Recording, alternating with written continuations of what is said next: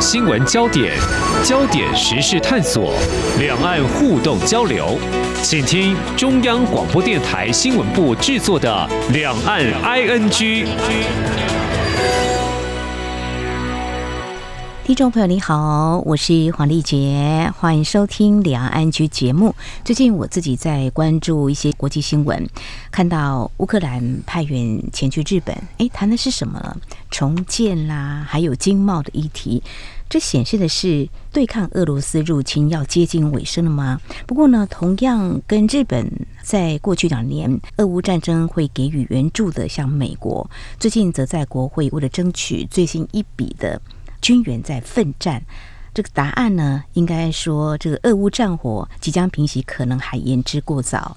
那提到我们台湾呢，在俄乌战争二零二二年的二月二十四号开打之后，很快的就超过九亿大笔的民间捐款。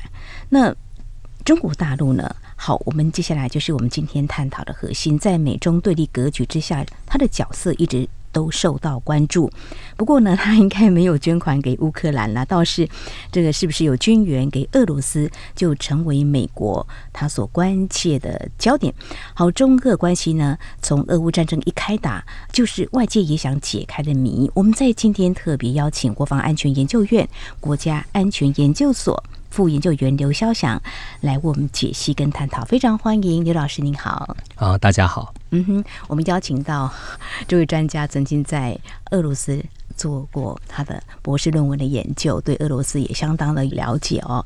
不过，我们首先重点先来谈，就是一个大背景之下，二零二二年。如果再往前推个几年，就二零一八年，我会从这个时间点来说，是因为那个时候美国总统川普对中国大陆发起的贸易战。那之后呢，比较精细一点来看，就核心对准了就科技方面的。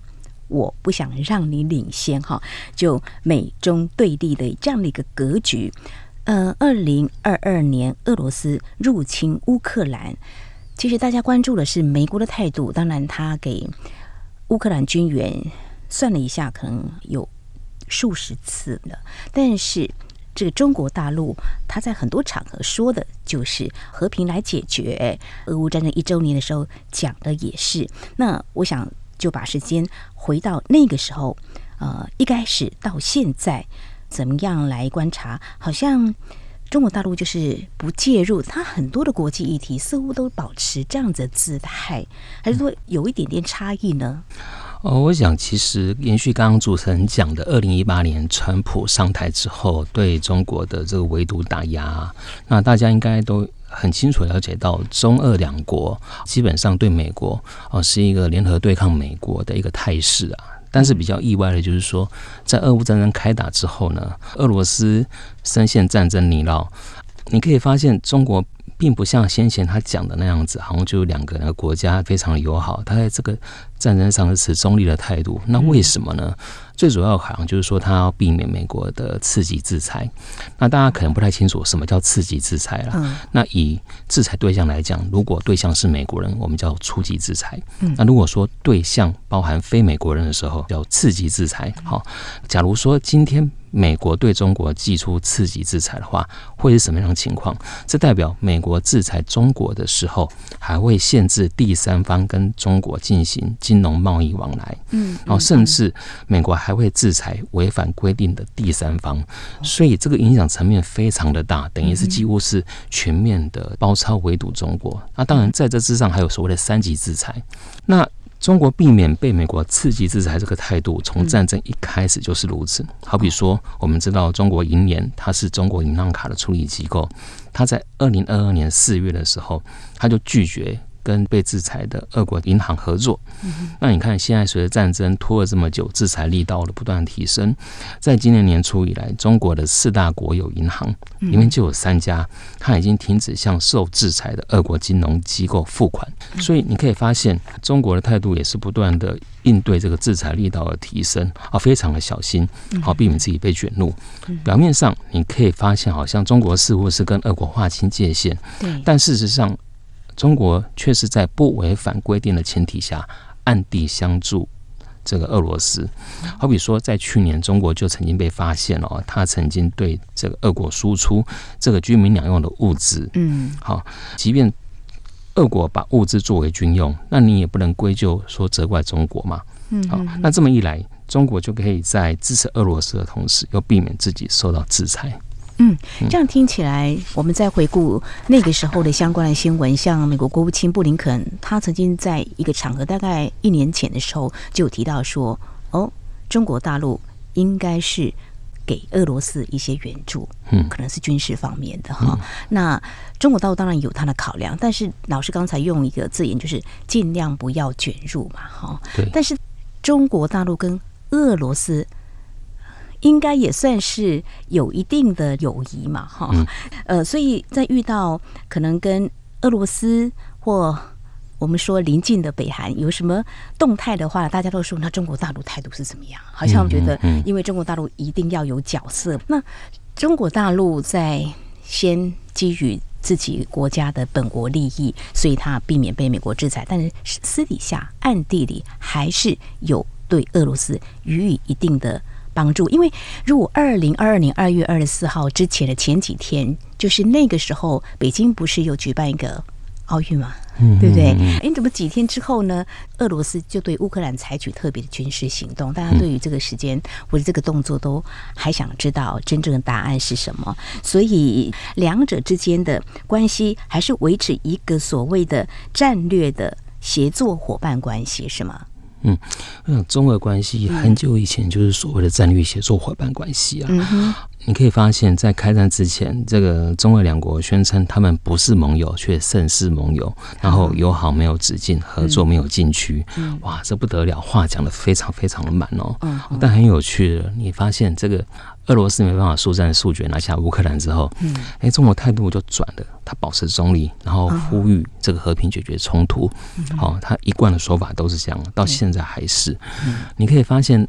这听起来很令人玩乐，而且让人觉得说这个中俄关系好像并没有他们说的所谓的坚如磐石啊。是啊，对，呃，你可以发现，在战争进入这第二年的时候，乌克兰的反攻并不如预期，然后战局陷入僵持的时候，在这一整年来，哦，中俄两国的高层哦，依旧是。保持这个密切的来往，嗯嗯，然后军事协作的程度不断的提升，有很惊人的发展，那个强度跟合作的频率，你可以发现他们有几个说辞，好比说不结盟、不对抗、不针对第三方。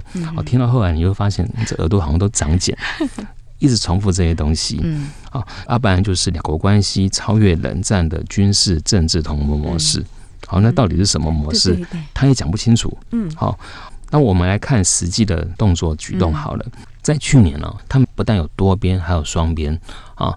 那我们看双边是最直接，因为跟两边双关的，他们的强度跟频率去远胜于往。好比说，中俄联合空中还有海上的这个战略巡航，他们的规模还有路线哦，就不断有一次比一次，然后有一些新的突破。好，要不然就是他们进一步互相使用对方的这个机场，好比说我的军机先到你的机场停，然后演习的时候直接从对方的机场起飞。嗯，好，为什么这么做？就是要逐步营造一种这压迫感。对美国还有美国的盟友啊施压，好，因为军演并不只是军演，它还可以传递所谓的政治讯号。好，另外就是说，呃，从二零一八年哦首次参加这个俄罗斯最高层级的战略演习之后，就不断的连续好几年都参加的，变成一个常态化。那同样的，俄国也在二零二一年跟二零二三年两度参加中国战区举办的这个年度战略演习，未来也应该会常态化。也就是说，他们这些军事。协作的动作，让人家觉得说：“哎，中俄两国是不是军事同盟？好像是。可是这两个国家有一天到晚说我们不是同盟，不是军事同盟。哦，你可以说这是中俄两国意图创造一种战略模糊。哦，啊，对。但他们是不是都有类似的考量跟目的？有可能。嗯，确实啊，而且他们长年以来一直就是如此。嗯哼。好，那。中俄到底是不是所谓的军事同盟呢？啊，有人认为说，既然呃，两国不是军事同盟的话，因为同盟有严谨的定义，包括有协防的义务、嗯、共同防御、集体安全。既然他们不是同盟的话，那么我们就不必担忧他们这么高强度的军事协作，因为他们不会为对方出兵嘛。你看，在俄乌战争，中国也没有为俄罗斯派兵啊，出兵乌克兰，对不对？是。好，但是这个是只知其一，不知其二。好，你看二零零一年的中俄睦邻友好条约，嗯，里面的第九条就有提到。当出现缔约一方认为好会威胁和平、破坏和平，或者是涉及其安全利益，还有针对缔约一方的侵略威胁情况的时候，双方呢，啊，为了消除所出现的威胁哦，将会立即进行接触跟磋商。这写的很暧昧啊？为什么？换句话说，就是说他们可以就这个情况磋商，然后协议。但是要不要启动这个要怎么处置，就看双方的意愿而定啊。所以换句话讲，中俄关系可以说是一种没有义务负担的准同盟，因为他们所做的事几乎是跟军事同盟快要差不多，没有什么两样的，包括双边的啊军事合作啊，那个科技合作，那这样的形式也被这两国所认同。嗯，所以可能。这两国会评估现在的形势，还有整个国际的形势吧。嗯，所以我们在国际局势上的形容说，他们铁杆兄弟，他们不至于说到铁杆吧？不可能。铁杆兄弟一般来讲，我们常讲巴铁，那个是指中国跟巴基斯坦。没错。那中国跟俄罗斯哦，其实还没到这个程度。还没到那个之后呢，其实我我会分析哦，他们到底是不是真的像所谓的坚如磐石？因为其实很有趣，他们之间是不是还有一点点防卫性啦？就是大家过去有很多的历史，这可能在节目当中没有办法谈的那么多哈。不过就是有一个时间点，我比较好奇，就是在一年之后，中国大陆跟俄罗斯会有比较密集的军事方面的演练，这个是不是刚好俄罗斯对乌克兰的军事行动也比较有进攻、有斩获的时候？呃，我觉得对中国来讲，嗯、呃，如果俄国至少在这个战场可以稳住情况的话，嗯、那相对来讲他们比较放心啊、呃。因为好比说，我们前面有提到，就是说在开战之前啊，然后有人说这个呃，普京有跟习近平讲过我会怎么怎么怎么做之类的，哦、呃，有协商，但这种东西是决策黑箱，我们不知道啦。但假如说当时其实如果俄国打得很顺，那可能他还是兵也可能真的会出现危机的，因为同步啊。但俄国打得不顺了之后，其实那个 timing 就过去了，是最危险的时刻已经过去了。中国也可能会趁机发难。那过去其实美国就是在警告，这个美国是不是能够在欧亚大陆同时应付两场战争？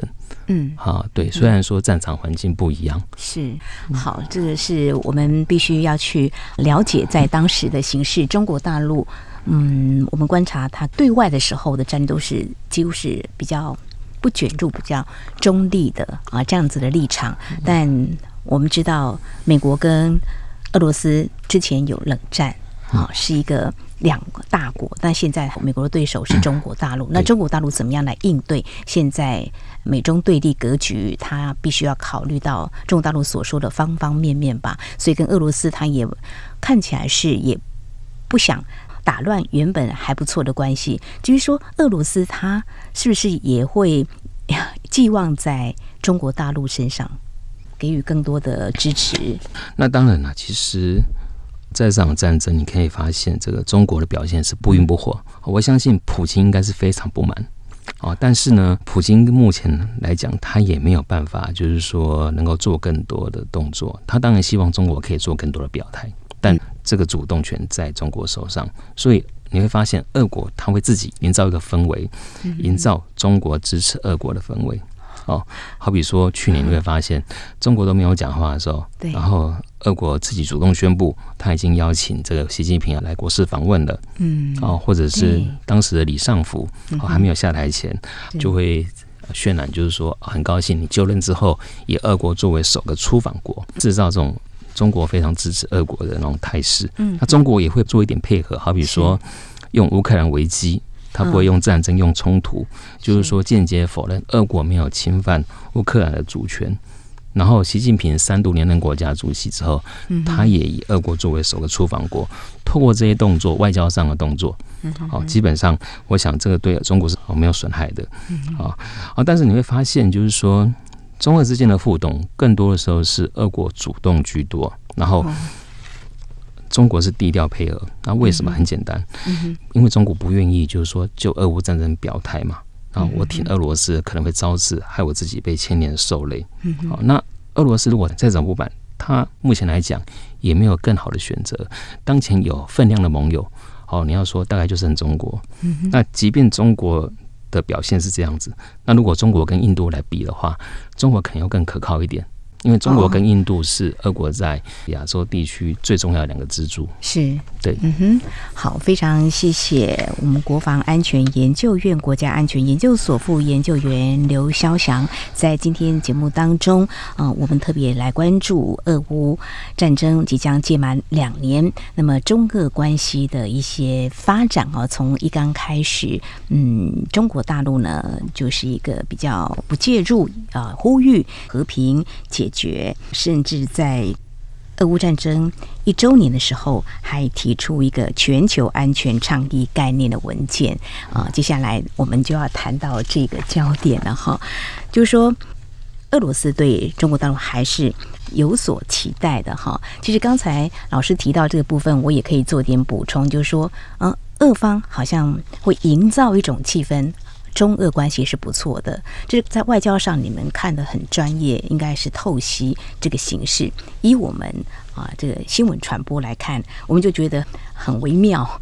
我们在关注这个讯息的时候，就会发现，哎，很奇怪，这个讯息都是从俄罗斯方面先发布的，中国大陆官方所发布的讯息都会比较慢，所以这也。应该是可以印证，俄罗斯都会抢先来告诉大家、嗯、哦，中国大陆有什么官员要过来了，要访问喽。那表示说，我们两国的关系应该是还很不错的。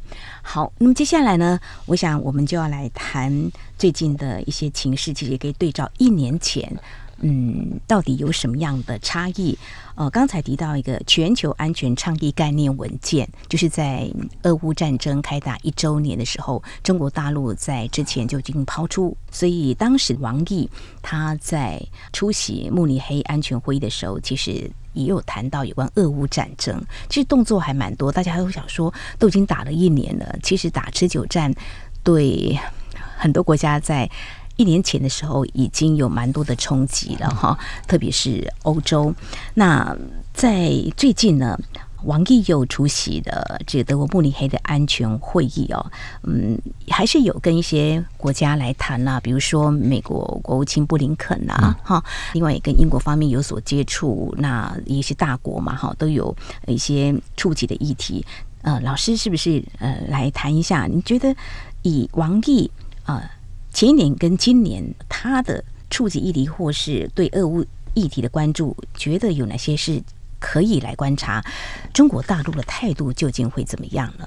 截至目前为止，嗯，嗯，我想王毅前后呢，可能是做了一些不同的表态。那最大的差别，他是在这个去年提到说，中国会提出一个全球倡议概念文件哦。嗯，那全球安全倡议这个。一开始是习近平在战争开打不久之后，在那个博鳌论坛提出的。嗯，好，当时这个其实比较空泛，只有所谓六个坚持而已。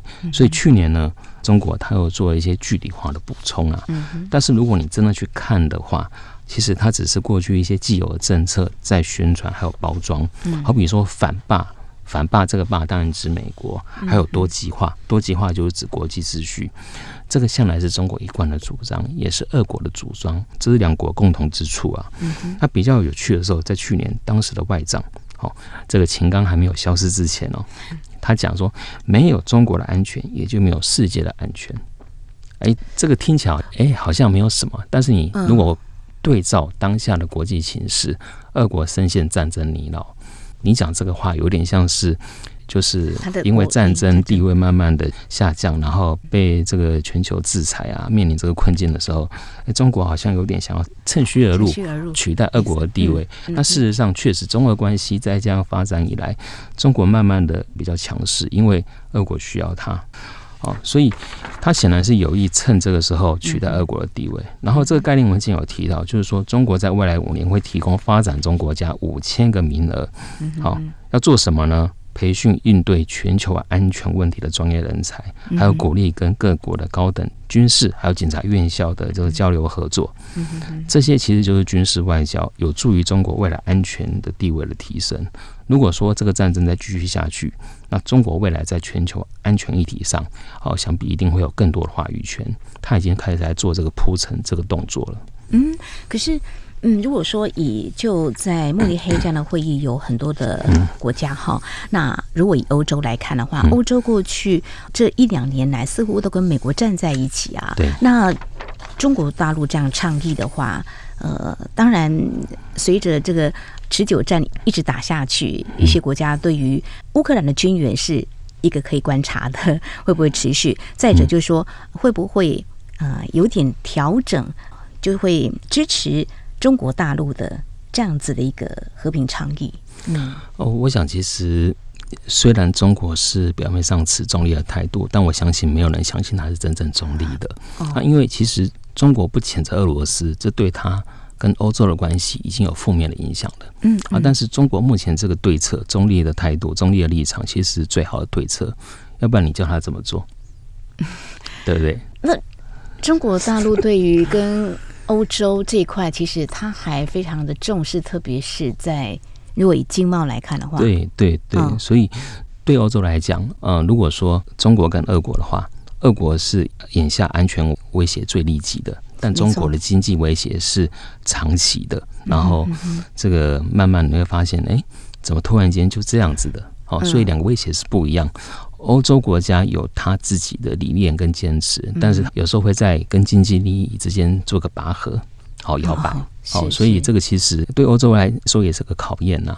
对，啊，但是你看，像我们刚刚讲到美国的援助在国会卡关，但是比较庆幸的是，欧洲那边过关的。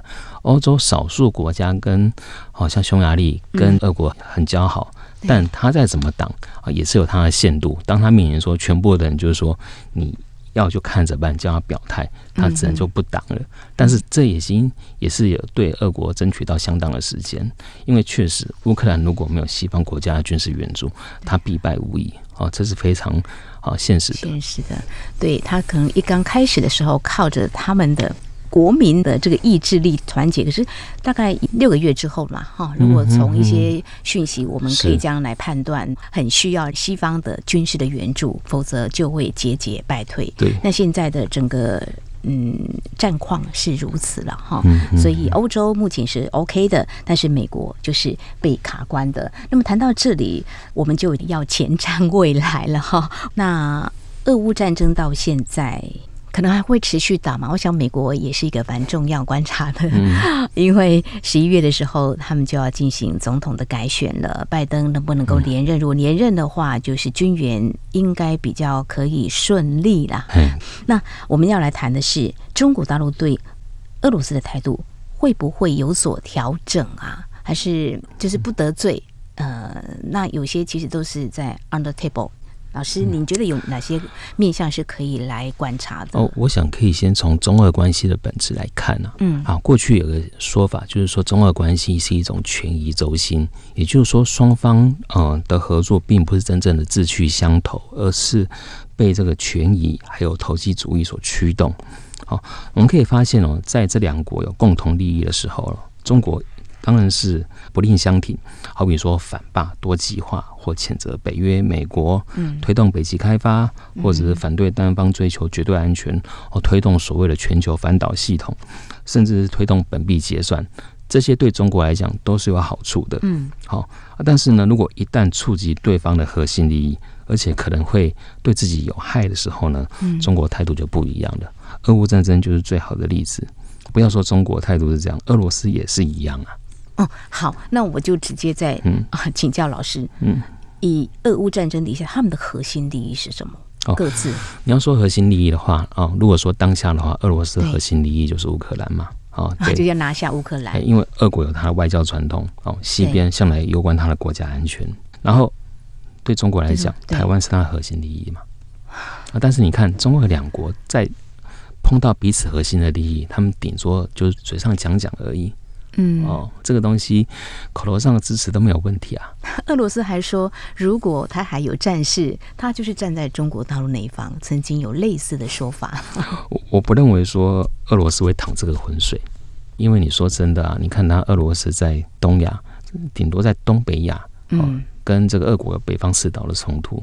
嗯，你看他的所谓的中俄联合空中巡航、海上巡航，嗯，有到台湾来，或者是至多哦靠近一下这个钓鱼台这边，是。嗯，对俄罗斯来讲，它是现实主义导向的，哦、所以嗯，特别是在普京执政之后，俄罗斯的外交哦已经摆脱过去弥赛亚式的那一种作风了，非常的务实。对对对，嗯，以这样子来看的话。俄乌战争，嗯。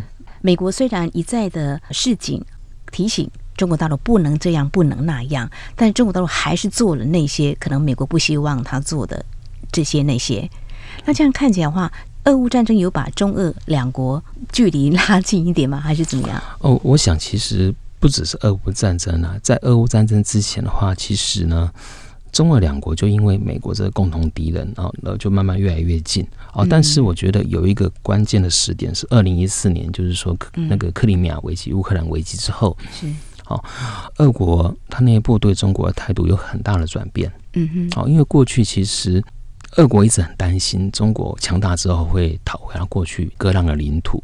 哦，所以说认为说中国是他的敌人啊，但是这边在乌克兰危机发生之后，当年的十月有个民调，各位可以做参考，全俄罗斯舆论研究中心 Vcon，哦，俄国被制裁之后，哦，认为说中国是。俄国最友好的国家，从二零零八年的百分之二十三，哦，攀升到二零一四年的百分之五十一。嗯哼哼，认为美国是主要敌对国家的，从二零零八年的百分之二十五，飙升到二零一四年的百分之七十三。嗯哼，哦，也就是说，当中俄两国有面对这共同强大的敌人，他们会搁置他们的嫌隙。哦，哦，就是说，哎，这个态度。好像会有很大的转变，嗯，啊，但是你可以发现，特别是在俄乌战争开打之后，因为俄罗斯不像过去这样子用兵神速、速战速决之后，它显露一些它过去没有被人家看破手脚的地方，所以你会发现在中俄关系目前来讲，俄罗斯有求于中国，中国是比较居于主导、比较强势的地位。你可以发现一个很有趣的，去年八月哦，这个中国它自然资源部发布个地图，把中俄在二零零八年平分的黑瞎子岛纳入中国领土的这个举动，官方的东西出版之前都会经过层层的呃管制考核，怎么可能会出这种纰漏呢？所以我认为这个测试试探的意味很高。嗯，但你看俄国的反应，他再怎么不满，他只能低调以对。嗯，好，那所以只要俄国。啊，继续深陷这个战争泥淖，类似的情况，我相信之后还是会出现呐。嗯哼，啊，也就是说，在我看来，中俄关系是一组合作越紧密，好，你这个矛盾就越明显的组合。当下只是因为他们有共同的敌人，是，好像我前面讲到领土问题啊，嗯呃，虽然说官方。双边都说我已经解决了，嗯，但是事实上民间啊，其实还是暗潮汹涌。哦，像呃，我先前有到俄国远东区，嗯，哦，到他们的瓦拉基巴斯托克，就是我们所说的海参崴，嗯，哦，这块地方，俄国人说是他们的，啊，当地的中国人去做生意的中国人说是中国的，嗯，寸土不让，谁会让？对对，两边都寸土不让。然后台湾跟中国很有趣，就是说两边也是有。分歧不合的地方，但谈到海参崴，台湾也觉得说 海参崴是中国的，这个时候突然就哎，突然就一致了。所以这也是为什么俄国人一直很担忧，就是说哪天中国人强大之后，特别是俄国，它有很严重的人口危机，好地广人稀，他们担心中国就是兵不血刃的和平入侵，好拿回过去的这个领土。是，也就是说。中俄两国要达到真正的和解哦，还有很长路要走。目前只是官方一个和解的表象。嗯、OK，好，所以后续真的值得观察。俄乌战争总会有结束的一天，对啊。但是中俄之间目前看起来他们有一些合作，表面上看起来，但事实上呢，他们有各自的利益，他们不会让的啊。这个倒是我们还可以再去关注。它未来的一些变化。嗯，好，今天非常谢谢国防安全研究院国家安全研究所副研究员刘肖翔老师在今天节目当中跟我们一起来关心国际局势，特别是中俄关系的发展。非常谢谢老师，谢谢您。嗯，好，谢谢。好，以上就是今天两岸安居节目，非常感谢听众朋友您的收听，王丽杰祝福您，我们下次同时间空中再会。